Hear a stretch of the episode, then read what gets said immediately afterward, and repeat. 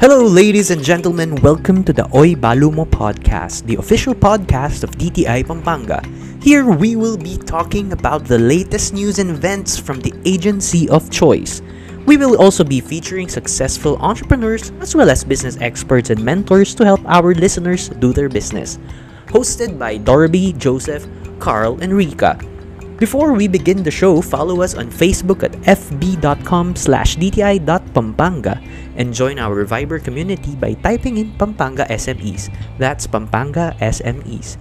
Now, here are your hosts.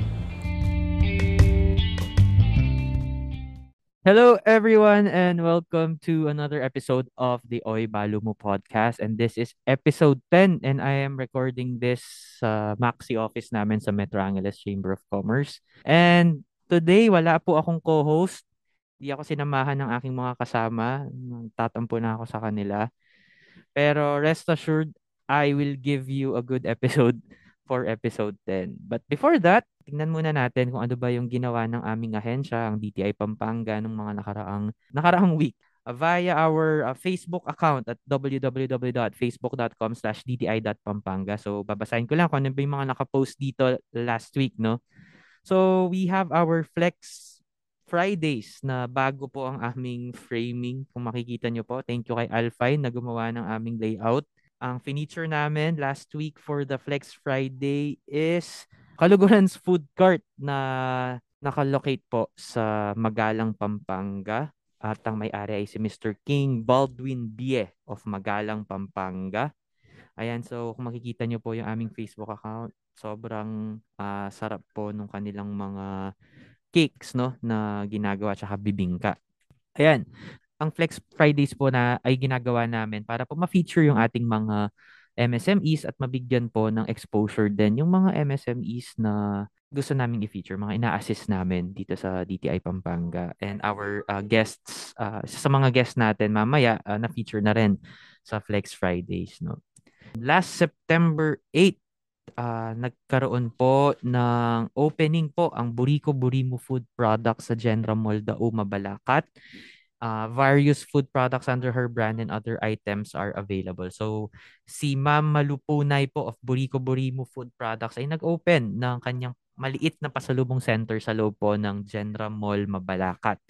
And one thing maganda dito ay nag-carry din siya ng mga ibang local products from different areas, not just in Pampanga but also other products from other provinces. Ayan. So, ayun po, marami pa kaming na-post, and abangan nyo po, ay ipopost po namin sa Milestone Mondays kung ano pa yung mga iba naming mga nagawa, mga nakaraang araw. At pinapost namin ang Milestone Mondays sa Instagram account namin. Please follow our Instagram account sa DTI Pampanga. Ayun, so, doon yung makikita yung iba naming events. Yun po ang aming nagawa last week.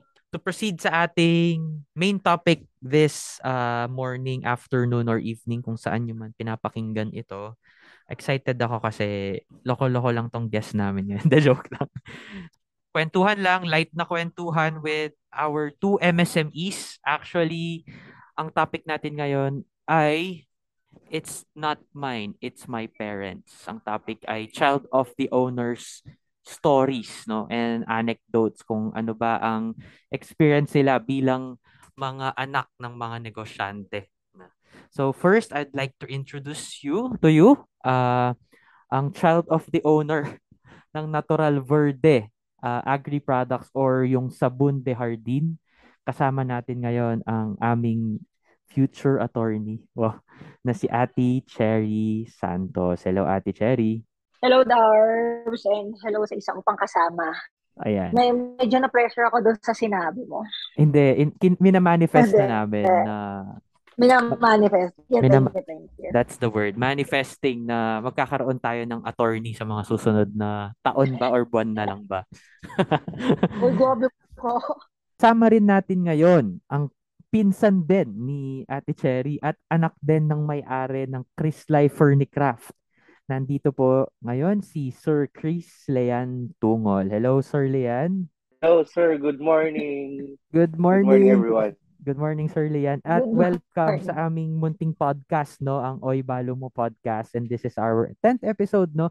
And this is just gonna be a light conversation. No? Huwag kayong ma-pressure. Kung kailangan mag-edit kami ng mga... ano, pwede kayong magkamali, ha? Pwede ko namang i-edit to. Pero wag na lang akong pahirapan sa editing. So first, of course, pwede nyo bang introduce ang inyong minanang negosyo? Mga negosyo ninyo, sir? Ay, ito po. COO po ako ng or child of the owner ng Chrislai Furnicraft. Chrislai Furnicraft ay furniture and handicrafts. Mainly wooden or pine wood ang mga gamit na pine wood. Raw materials. And this company is since 1989. Wow. So, hindi pa po ako napapanganak ay nandito na po ang Chrislai Furnicraft. Ayun po. Ang Chrislai Furnicraft ay isang haligi, no? Dito sa Pampanga. Parang sa Arayat, Pampanga. Ang mga guest ko po pala ay taga Arayat, Pampanga at magpinsang buo po sila. So, nasa dugo nila ang pagnenegosyo. wala na lang kami interest na joke. Actually. Ala. Masyado tayong advance dyan. Saka nyo na lang i-bash yung mga parents ninyo. Mamaya na. Ikaw naman, Ate Cherry, ano ba ang Sabon de Jardin? So, Sabon de Jardin, we do manufacture ng mga soaps. Ayan, mga all-natural handmade bar soaps. Handmade? Pusili yan, hindi pa. Mm-hmm. Handmade soaps. All natural. Mm-hmm. Pusili yan, hindi pa pinapanganak. Noong nagawa ay nung established Chrislai, I would say ako. Bata na ako noon. Isa sa mga unang gumamit ng mga unang produkto nila, yung mga folding chairs. If I'm not mistaken, yun yung mga unang nila, yung paano nila pinakilala yung folding yan eh. Yes, correct po yun. Yun po yung folding, yung main na signature. Correct. Yung mga binabaon mo kapag nagpipiknik ka or kapag binabaon mo kapag may something kayo with relatives and families. So, si personally naman, si Sir Leanne and si Ate Cherry, dahil sila yung mga young entrepreneur na nakakasama pag mga trade fairs, ganyan, sila yung masarap kasama kasi dahil magkakaedad. Dahil magkakaedad, so... that's na sa akin sa akin yan. Pabor sa akin. Kapag sinabi niyo, compliment yan. Kapag sinabi mong magkakaad tayo. Thank you. Alright. So, hindi ko alam kung yung maturity ko pababa. Hindi, okay lang yan, Ate Che. Ka naman, nakaka-vibe ka naman sa amin ni Sir Leanne. So actually, on top of our topic this morning, no, yung succession planning. Siyempre, pag-usapan din natin later yung likha ng Central Luzon. Pero before that, punta na tayo sa mga questions ko, no, na curious din ako kasi kahit magkakasama tayo madalas sa mga activities, hindi ko natatanong sa inyo to, no. Diretsahan na. Joke. Wow. Are you feeling any pressure right now? Sa pagnenegosyo, dahil diba, it's a family business and then biglang pinasa sa inyo ng inyong mga magulang. Ano yung initial reaction ninyo na sinabihan kayo na, mga anak, ipapasa muna namin sa inyo yung negosyo namin kasi matanda na kami, ganyan. Tayo na mag-handle. Ano yung initial naging reaction ninyo when that happened? Or may ganun bang nangyaring official na sinabi? Oy, Cherry, ikaw na mag-handle ng negosyo, ganyan. Ako na mauna. Baka mawala yung... chain of thoughts pa. Yung sa amin kasi, like, na recently lang siya, kung di ako nagkakamali, like 2016, nag-start sila na maggawa ng sabon, ganyan. Tapos, I was an OFW.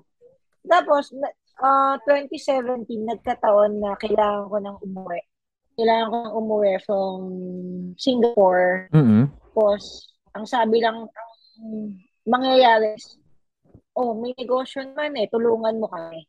Parang ganyan. So, instead of me paghanapan ng trabaho para makapag-stay pa doon, ang option ko na lang is, sige, uwi ako para na lang matulungan ko na lang sila mama sa negosyo.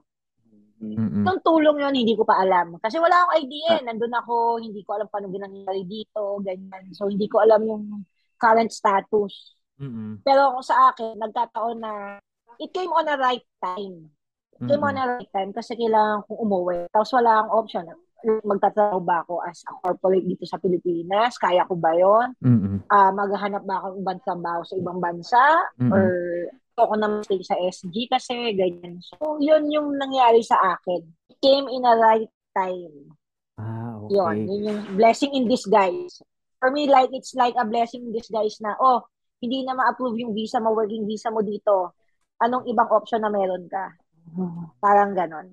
So, yun yung sa akin. So, right timing pala siya. Right timing pala yung... Oo, right timing siya. Right timing siya sa akin. Oo. Sa mga hindi po nakakaalam, ang parents po ni Ma'am Che, si Sir Luis, no, na isang agri yung ano niya, agriculture yung expertise niya. Mm-hmm. And then si Ma'am Selly na isang chemist. Mami ni ano ni Ma'am Cherry ay isang chemist. Graduate ng chemical engineer. So gumawa sila ng business. Initially, Ate Cherry, agri-based lang talaga siya, like farming, di ba? Oo. And then madami. Oo. Madaming napagdaanan. Madaming napagdaanan. Yeah, madaming napagdaanan. Tapos yung latest is yung sabunan, the natural verde. So perfect din yung combination ng parents na agriculturist tapos isang chemist tapos pinag-combine yung expertise nila kaya nakapaggawa sila ng mga sabon. Ayan, si Sir Si Sir Leanne naman. Anong naging reaction mo? Backstory muna. Ang start nito, actually ang tawag ito. Sa halos sabay kami ni Ate, parang review 'yon na hindi namin pinag-usapan. Pero halos sabay kami naging CEO. Wow. Parang may official no?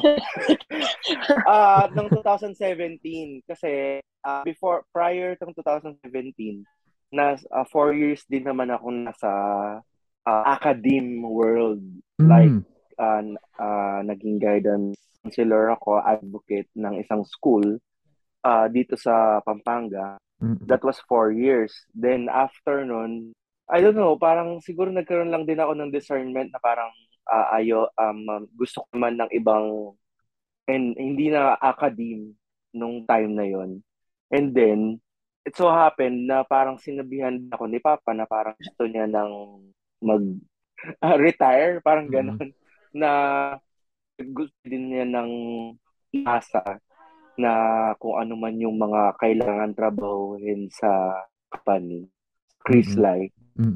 Na may kasamang bribe na sabi niya kung ano man yung sahod ko daw dun sa school na pinanggalingan ko ay parang dadagdagan niya. Parang gano'n. So, sa akin naman, wala namang mawawala. Win-win situation naman. So, go.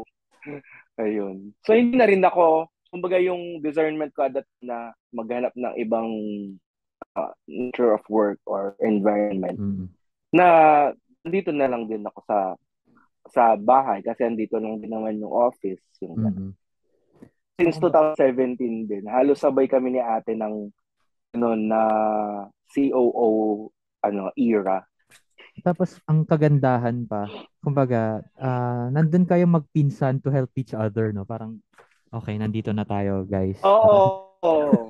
Plastic na ba to? Nagkataon din kasi like pag nga sa mga parang nagkaroon ng time din na yon na kapag nagkakaroon ng events, di ba, tulungan kung may delivery, ganyan, sasama ng ganito, yung nagkaroon ng likha, ito yung time na mas nakakasama. Nagbabantay, ganyan. Ito yung time mas nakasama ko sila sa mga pinsan ko. Yun. Pero yun prior, yung mas, kami? Prior the business? Prior hindi kami. Okay. Maging yung age gap namin medyo malayo. So ako, parang college ako, sila elementary pa lang. Ako nag-aaral nasa Pampanga pa lang. Tapos nag-OW ako, sila nag-aaral na sa Manila. So wala pala, nakikita lang kami niyan kapag Pasko. Yung mga ganun. Yung mga certain ganun lang. Oo, main events lang. Pero kung sabihin, tama ko yan ng ganito, ganyan. Wala akong natatandaan. Nag-start lang din nun, nung 2017. Doon lang siya nag-start. Kumbaga, lokohan kami na. Wala eh, no choice na lang tayo. Kakalos kami lang din na nasa Pilipinas nun. Parang marami din sa mga pinsan namin nasa ibang bansa. Parang wala kaming choice kung may gustong magkayayaan. Kami lang yung magkayayaya. Oo, gano'n. Sa mga gala-gala ganun. So, relatively naging close lang din kayo because of the businesses no na ibinigay sa inyo. Yes. Initially ba kasi it's different from Ate Cherry although yung parents niya ay engaged na sa business no, although iba-iba yung naging line. Si Sir Leanne kasi na-curious ako kasi 'di ba sabi mo nga hindi ka pa pinapanganak, meron ng furniture business. Yes, po. And then lumaki ka parang everyday, almost everyday furniture yung mga kaharap mo. And then sasabihin sa'yo, okay, ito yung ikaw mag-handle ng business. Hindi ka ba parang nagsawa na, ganun? Na everyday nakita mo furniture? Or may point ba na nagsawa ka tapos parang hindi yata to yung gusto kong linya, ganun? Actually po, parang ngayong sa moment ito ngayon ako nagsawa. Hindi po. Nung time na yon, hindi siguro. Kasi parang mas, yun nga, dahil that moment, like dun sa year na yon na parang nag-discern ako na ano ba talaga yung gusto kong gawin? Parang ganun. Parang ano ba yung another area na gusto kong i-explore. So, nung time na yon, parang excited ako na parang di akong mag-design, mag-create ng mga bagong kung ano man yung pwedeng maitulong ko in terms of paperwork, in terms of bagong product development na kumbaga nagawa naman yun, nangyari naman yun, na-realize yun dahil din sa DTI kasi dun sa mga yun nga trade fair, tsaka yung mga like yung product development nga na ino-offer sa atin every year. So yun, so to answer the hindi ako nagsawa at that time pero siguro ngayon nagsasawa. Well, siguro siya no, it's a process I think. Kasi so si Sir Leanne kasi eventually or recently nagtayo siya ng sarili niyang furniture brand, si Glad Concept. Ang kasama na, ang kasama naman doon ay yung ama ko doon is mga kapatid ko na. So, naging product yon ng actually ng pandemic. Kasi dahil, na idea, dahil nung 2020, dahil nga nag-pandemic, so nasa bahay na lang kami palagi. Both siblings. Umuwi from kung saan man sila nag-school. So mas parang na-focus namin kung ano may yung mga gusto namin gawin na sa company, ano yung next step na dahil nga si Papa nasa retirement stage na. So doon na buhay si Glad Concepts. Punta naman ako kay Ate Cherry, no? Kasi, of course, ibang generation yung mga parents natin, no? Nung first time ko kasing ma-meet sina Sir Luis, yung mga parents si Ma'am Cherry, pinakita nila yung sabon. Parang raw pa lang siya. Raw siya. Tapos, yun nga, na-mention ni Ate Cherry na from Singapore, binigay sa kanya yung pag-handle ng negosyo.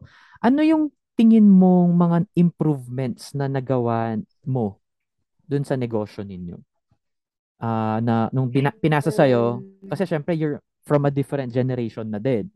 So, So, ganito tayo magsa-start. Ganito na, may aayusin tayo at certain aspects, ganyan. Ano yung mga contributions mo as the child of the owner? Yung backstory. Sabi mo nga, bear nun, no? So, nag-uusap kami nung kapatid ko. Nakita niya rin yun, yung picture na bear. Tapos nasa parang National Trade Fair tayo. Parang, nandiyan ka, ganyan yung produkto mo. Parang ganyan. So, parang sabi ko, hindi eh. Kailangan to ng magandang, ng packaging, identity, marketing, yun, yung gano'n. Which happens naman na, yun yung trabaho ko sa SG, nagde-design ako. Oh, okay. So, hindi ko tanggap na, maganda yung produkto eh. Siguro, effective yung sabon, ganyan. Pero it doesn't affect yung first impression mo kasi nakikita mo wala siyang dating. Tama. So, kumbaga, yun. Feeling ko, isa yung ina namin ng kapatid ko nun. Ate, gawan mo nga ng packaging yan, mga ganyan.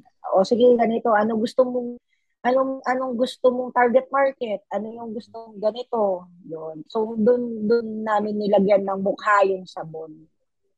Yun yung social media. Kasi syempre, hindi naman malunong yung senior citizen compliance sa social media. Oo. Diba? Hindi naman isipin kung ano yung, basta picture post, walang action, walang maayos na ganyan. So, yun yung isa na inanahin ng kapatid ko. Nung time na yun, yun yung focus namin. May ganong experience din si Sir Leanne? Yung from the old school na Chrislai Furnicraft and then ikaw na yung nag-handle, may mga changes ka ba na in-integrate or isinama dun sa furniture shop ninyo? Yun nga po. Sasabihin ko nga din sana save na yun din yung isang mga focus namin na gawin. Kasi nga dahil masyado parang traditional sila eh. Dahil nga dun sa sa generation. So, yun, nagkaroon ng, at the time, siguro nagkaroon ng Facebook. Recently, naging active na rin sa Instagram, yung mga ganun. So, yung joint yung, kumbaga parang naging team effort na siya ngayon. Yung mga parents nasa production na, pero tayo yung naka-front. Dahil mas, na tayo sa marketing, mas updated na tayo sa mga trends, ganyan. So, I think yun yung mga naging contribution niya dun sa mga negosyo ninyo. Ano yung mga isang advice na binibigay sa inyo ng parents when it comes to business, pag-handle ng business? Ate Cherry? Napaisip ako ngayon, Cherry. Kasi, as you mentioned, yung iba-iba yung division namin, like that, sa production talaga sila, ako sa marketing. So, parang go sa amin, lalo na ngayon, social media, hindi lang ganun ka-open ba? Yung parang tipong okay lang sa kanila kahit paano. So, kung may advice man siguro, more kung paano na lang yung mag-too yung product. Yung advice na wag mong sisirain yung pangalan o yung brand mo sa produkto. So, your pinaka-core talaga is the product because ikaw yun eh. Kung paano mo siya ipapakilala, kung ano yung effect ng produkto sa ibang tao, ikaw yun. So, yung pinaka natutunan ko sa kanila is kung sisirain yung produkto. Kung consistency yung and quality, persistent din. Yung quality, oo. Yun yung talagang pinapangalagaan at gusto nila. Hindi ka pwede magbigay ng second best. Kumbaga, ganun siya. Huwag ka magbibigay. And the price also. Feeling ko doon siya. Goes hand in hand. Yun. Yung produkto.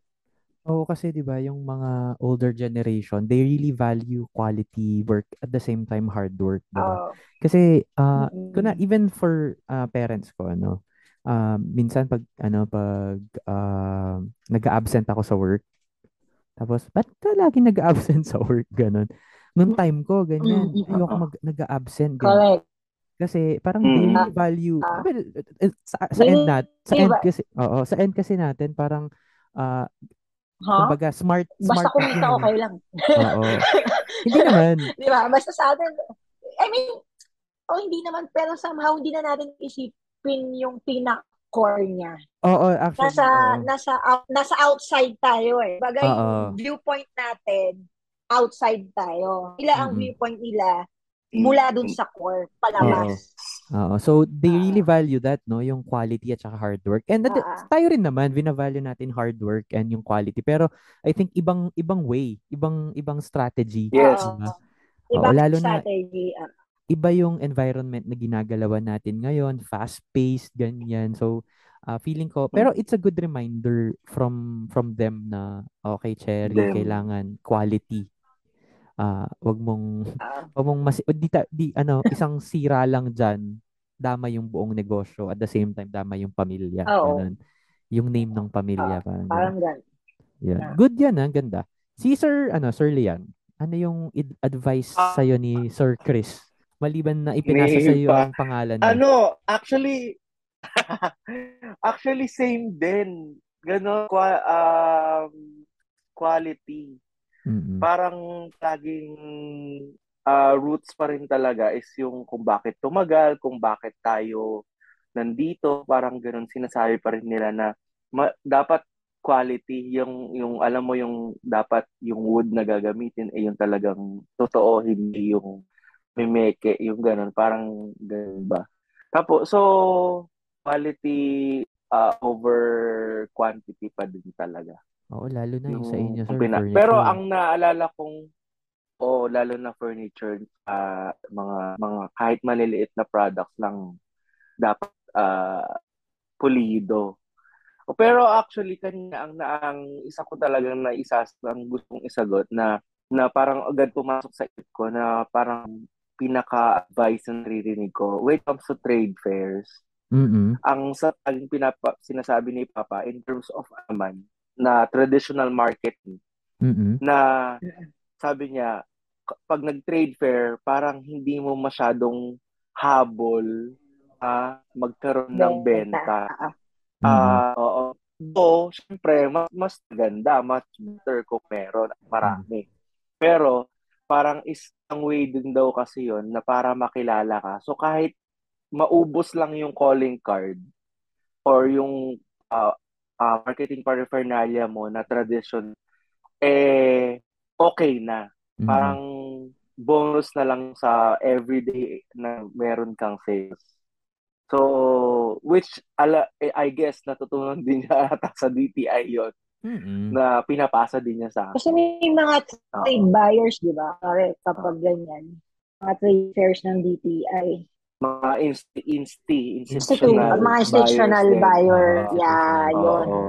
Malaking tulong yun sa amin. Yes.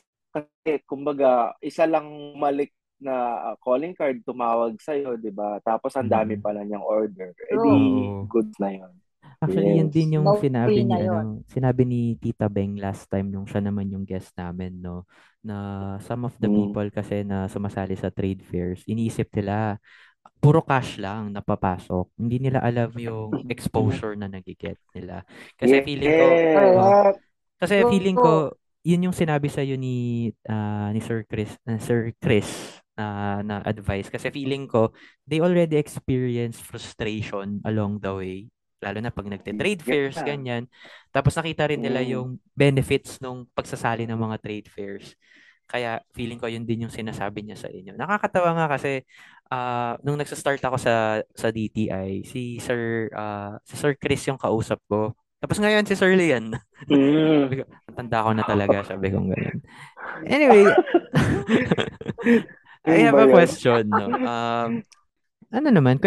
Wag naman puro happiness yung ikwento natin. May kwento ba kayo na disappointed naman sila sa inyo?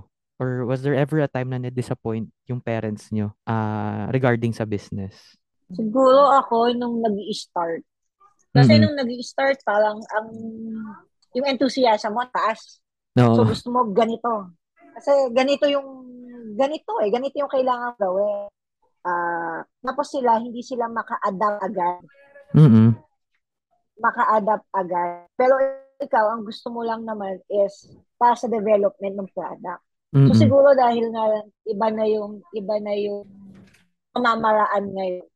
Ganyan, ang hirap na nung tapos nagka-pandemic pa, di ba? Mm-hmm. So feeling ko doon siya. Mm-hmm. Doon siya kung may disappointment man nung nag-uumpisa, kung paano mo kumbaga ilipat yung direction Kasi nung una sila eh, kung paano nila gusto like paganahin, sila yon eh. So nung umuwi ako, parang nagkaroon ng biglang shift. Mm-hmm. Nagkaroon siya ng biglang shift na, oh, ganito na yung direction. Eh, kumbaga, sa kanila yun eh. Tapos, umuwi ko, ganito yung magiging direction. Lalo na pag, pag pinalitan mo yung direction. Lalo na sila susunod sa akin. Correct. Eh, iba na yung direction. Kumbaga, sila yung susunod sa akin. Lalo na pag nagpalit ka. Pag nagpalit ka ng direction, yes, definitely yes, merong birth pains. Nagpalit sa direction, definitely. Yes. May so, yun. Doon, yan, diba? Doon, feeling ko, doon siya. Mm-hmm. Doon siya. Pag-iba ng direction at yun, kung papaano makapunta doon, ganun siya. Feeling ko, doon kami nagkaanuhan na nag-clash. Paano ba? Ayun. Ako yung sasagot ko din sana, it's not about disappointment na sila yung na-disappointed sa amin. Kasi kahit pa paano naman, I mean, hindi naman sila talaga like showy na gano'n eh, na like sabihin ba nila na disappointed sila sa'yo. Hindi naman sila gano'n. I'm speaking for my father din, pero feeling ko halos gano'n na tito-tita eh, si Kaninang Ninong. Na parang hindi naman nila talaga direct sasabihin sa'yo na, oh, bakit mo ginawa to, disappointed? Pero it's of a clash nga. Because but dahil they are the oldest and we are the new ones, tapos syempre merong change doon between the two generation, so definitely merong non-friction. So yun, meron kakaroon ng misunderstanding, bakit ito yung ginagawa mo na ngayon, eh ganito kami dati, yung ganon, yung merong parang yung parang tumatawag sa mga employee, yung security, yung parang okay na kami lang dito eh, bakit may binabago ka, parang okay, gets. So based on hindi naman directly sinasabing ganun, pero nagkakaroon ganun lang yung feeling. So there's this gap, yung from yung pagpasa sa inyo ng negosyo, merong certain siguro a time na okay, parang hindi sila sanay dun sa pagbabago, kasi lahat nga ng pagbabago, sabi nga kanina, meron siyang pinagdadaan ng birth pains, no, na feeling ko inisip nila na it's a failure on your end, pero hindi nila alam na it's just a start of the new curve, kumbaga, na okay, kailangan pagdaanan tong process na to para mag-grow ulit yung negosyo, parang ganun. So I think importante talaga siguro yung planning prior dun sa succession, no? Tingin nyo? I think so. Na maganda na meron ding... Hindi, siguro major part is communication. Yun. Na mapag-usapan nyo. O, saan ba din talaga... saan ba direct natin gustong i-direct yung company? Will we stay doon sa old ones and mag-traditional na okay naman, naging, kumbaga, sasabihin nila, syempre tulad sa amin. Sabi nila, matagal naman na kaming ganito, okay lang naman. Nag-survive naman tayo. Bakit may na changes? So, doon tayo kailangan merong mag-usap na, syempre, kailangan nating sumabay. Adaptability, yes. Ayun, mag-a-adapt tayo sa bago. At saka kasi baka nag-iba na yung goal, no? Nag-iba na yung goal ng company, ganyan. Yun, so, possible, oo. Kung ano man yung mga post-time challenges na given ngayon, kailangan mo mag-adapt. Tama. Kaya parang yung topic namin last week, no, yung about sa product development, na tayo ngayon gusto natin sustainable yung product, na medyo makabayan siya or dapat makakalikasan. Gusto natin handmade. Gusto natin handmade, customized, ganyan. Ayaw natin nung minsan pati yung style may of katulad tayo finishing ng furniture. Yung mga younger generation gusto nila medyo matte, ganyan. Yung older generation, gusto nila ngayon glossy. Mga ganun. Opo. Diba? So, ano ba yung usual na may advice nyo? Hingi na ako ng advice sa inyo. Yung sa mga ibang, kasi karamihan kasi na naririnig namin sa mga MSMEs namin, since we're handling different kinds of MSMEs, no? Ang nagiging problem nila, yung anak ko, hindi niya interest ang negosyo namin. Negosyo. Oo. And yun yung laging challenge, laging struggle nila na, bawal pala magmura dito. Parang, grabe na, wala. Kunti ka man matuloy yung S-word. Sorry. Sorry po sa mga listeners natin. So, ang usual na naging problem, wala nang magmamana ng negosyo ko. Ano yung gagawin ko? Ganyan. Yun yung laging problem na na-encounter ng mga established na negosyante ngayon. Usually, kung kayo, anong isasagot nyo pag ganun? As child owners. Parents. Ay, business owners. Ano, sir? Yung sa parents, anong sasabi namin doon sa parents na ayaw yung anak niya? Mm-mm. Ayaw ng anak niya. Ayaw ng anak nila. Ganun. Kasi, syempre, you are representing the child of the owners, no? Children of the owners. Yan. May, kung, yung magsasuccession ng negosyo. Oh. Mm-mm. I guess, hindi ko sure kung nandun na sila sa scenario na yun, kung anong pwedeng gawin mo. Kasi, again, backstory. Di ba, sir, sabi mo nga kanina, growing up, hindi ako nagsawa ng nasa puro furniture, yung kahoy yung nakikita ko. Mm-hmm. Ako kasi, hindi alam, siguro baka sa pagpapalaki din. Like, na kami kasi, mas nagiging excited ako kapag sinasama kami sa trade fairs. Especially, again, because of DTI, dahil kapag yung sa pupunta ng Mega Mall na para bang among may kami, pumunta ka ng Maynila, ano na yan? Yes. Achievement na yan. Kumbaga, like pa yung field trip yan. Oo. So para bang ever since, I mean growing up, parang mas maliban dun sa talagang company na parang pinapasa sa'yo or pressure binibigay sa'yo, ang mas na-imagine ko na, sa mga among my classmates, ako lang yung palaging nakakapunta ng Manila dahil pupunta kami ng Mega Mall. Alam mo yun, yung ang laki ng deal na parang bata ka pa lang, Mega Mall ka na dahil sa ganito. Diba? Doon hindi naman kasi nila alam with the class na kung ano talaga yung pinupunta doon. Pero syempre, ang nilolook forward ko, andun ako sa Mega Mall, maglalaro kami pagkatapos magbantong, gano'n ba? May mga free days. So parang oo, may mga free days. Napaano sa inyo, as growing up, parang napafeel sa inyo ni na Tito na interesting at fun yung business? Parang yes. Yun. Feeling ko gano'n. Feeling ko for parents na kunwari, may negosyo sila ngayon, tapos gusto nila yung anak, somehow playing na may magtuloy ng negosyo na simulan nila. Mm-hmm. I think, kailangan i-expose nila yung anak nila. Bit lang din. Tsaka wag mong pressurein yung bata na ikaw, paglaki mo, ikaw yung ganito, ganyan, ikaw yung magdadito, ganyan. Oh. Kasi yung bata, may stages din yan eh. Kasi, kumbaga, buhay niya yun kung ano gusto niyang gawin. Alam mo yun, you cannot just saudicate. Pero pwede mong gawin is i-expose siya onti-onti. I-expose siya ng onti-onti. Oo. Kunwari, kung merong kailangan gawin, bigyan mo ng konting trabaho. Siya gumawa ng payroll. Konting trabaho, kuminin ng kung sino yung supplier, yung mga konti-unti. Tapos, i-expose mo rin siya sa mga tao.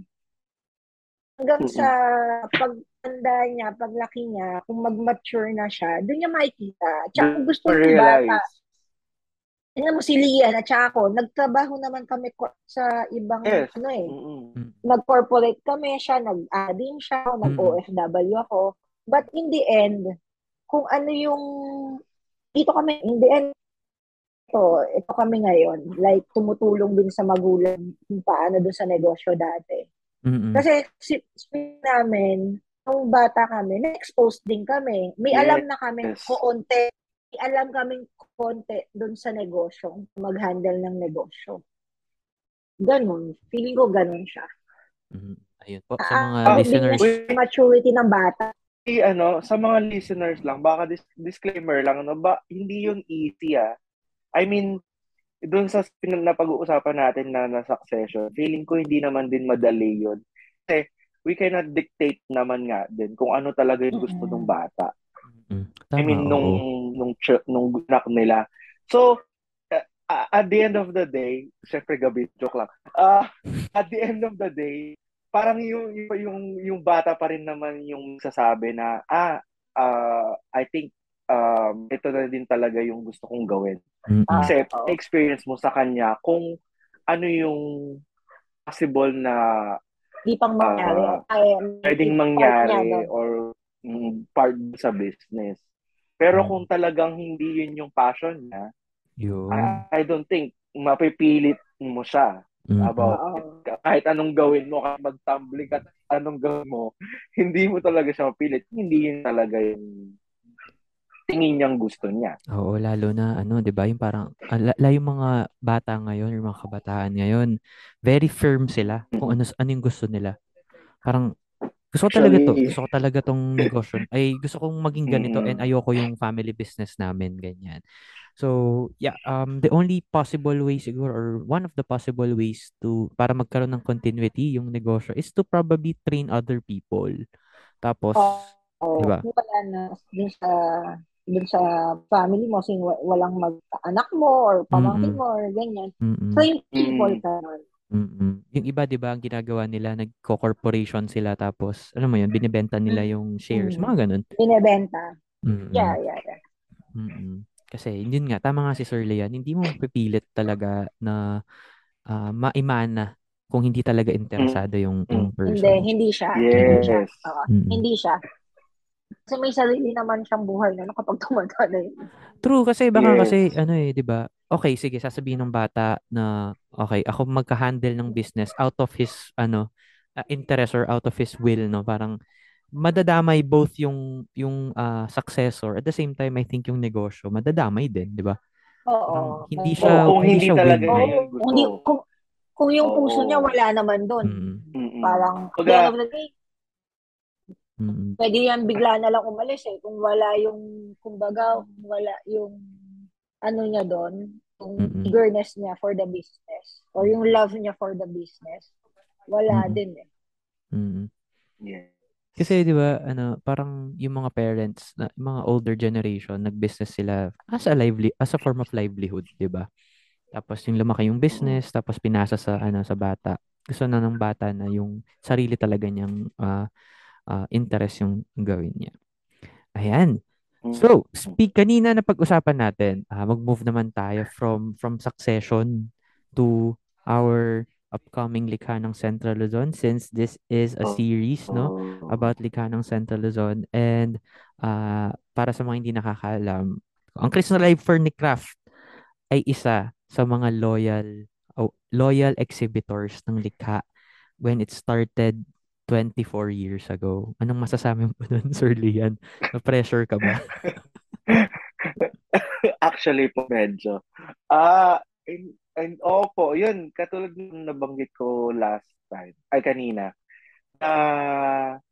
Yun, every year talaga kasi palagi talaga sumasali. Hindi ko alam kung may absent ba kami or what. Wala. Kasi, if I'm not mistaken, back in 2019, wala ba? Kasi last 2019, sir, is nakagay doon 17 years na diretso.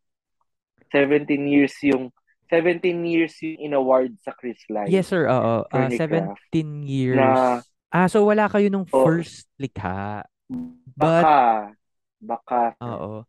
Ang siguro awarded sa inyo is 17 consecutive years without any absences. Yes po. So baka merong may nag-gap na ganun. Pero yung 17 years na yun, walang gap yun eh. Tapos, nagkaroon ng pandemic, 2020, 2021, we conducted a virtual fair, nandun kayo. And then, the hybrid trade fair, nandun din si Chrislai. Now, on its 24th year na, sir.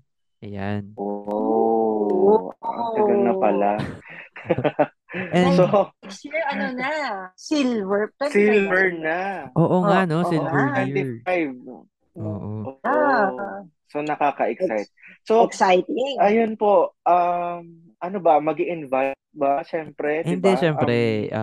Kwento ka muna, ano ba yung unforgettable ng Central Luzon experience mo na hindi mo makakalimutan? Maliban sa, marami kang sales. Wow. Again, ang katulad po nung nabanggit ko kanina, no, mas memorable kasi sa memory ko na kapag naglilikha kami dahil sa Mega Mall yun. Eh pagkatapos nun, pupunta kami dun sa sa palaruan. So at saka syempre maraming doon, 'di ba, restaurant, so kakain, 'di ba? Pero siguro I guess yung pinaka last na physical yung 2019. Kasi I mean since 2017 na parang yun nga yung naging official year namin na COO. 2019 yung parang like naging hands-on talaga ako in terms of the delivery, kung ano ba yung dadalhin, ano ba yung mga i-display, how will we present Chrislai at the time. So, yun. So, possible 2019 yung pinaka-memorable. Yun na yung pinaka-recent na physical eh. Ay, though may nag-hybrid pala tayo last year.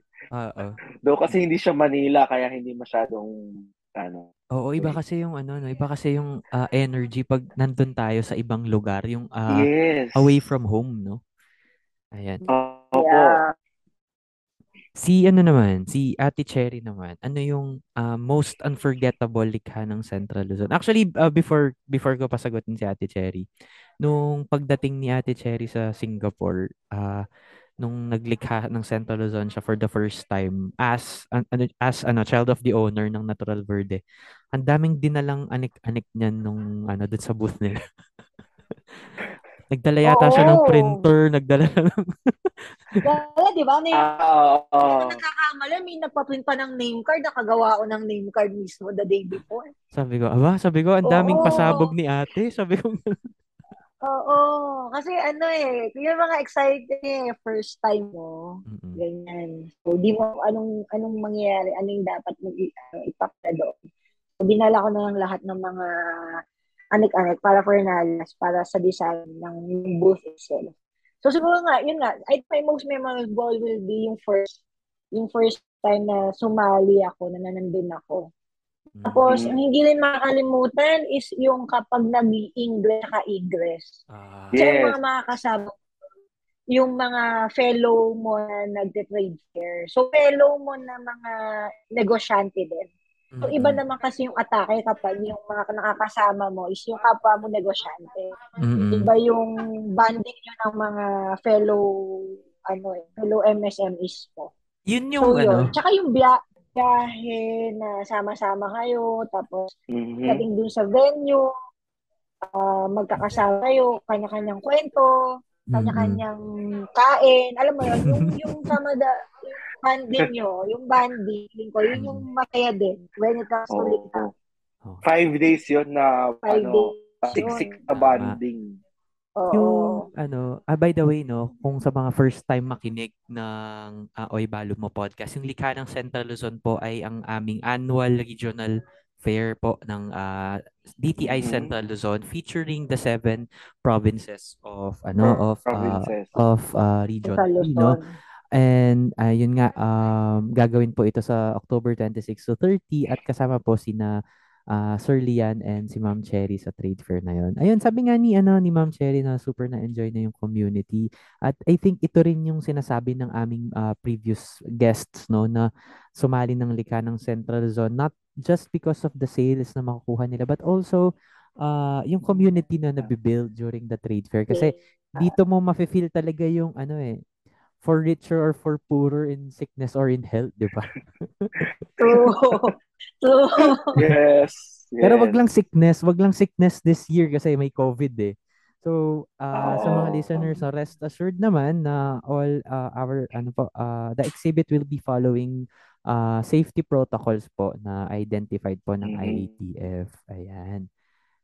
So, bago tayo mag-end ng ating short podcast, no, pwede ba natin invite ang ating mga listeners to join or to visit Likha ng Central Luzon, Ate Cherry, Sir Leanne? So yun, i-invite na lahat ng mga listeners to come and join us sa Likha ng Central Luzon sa October 26 to 30 sa Mega Mall ito, Mega Trade Hall.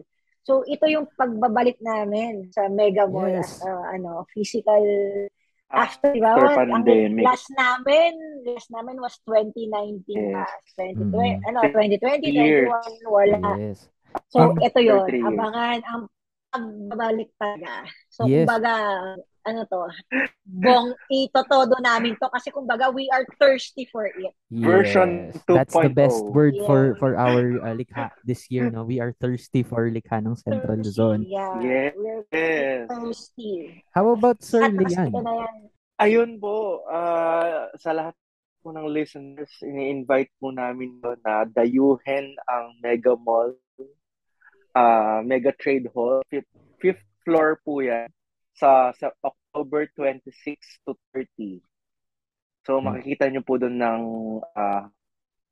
hundreds of MSMEs all around from Region 3. Ayan. And sa end naman namin, no, we are happy na makakasama po natin ulit ang ating mga guest today sa Likha ng Central Luzon. Of course, please visit then the booth of Sabon de Jardin po na nagbebenta po ng mga handcrafted soaps, artisanal soaps, no, Ate Cherry. And of course, ang ating isang guest na si Sir Leanne will be representing two companies, no, Chrislai Furnicraft and Glad Concepts.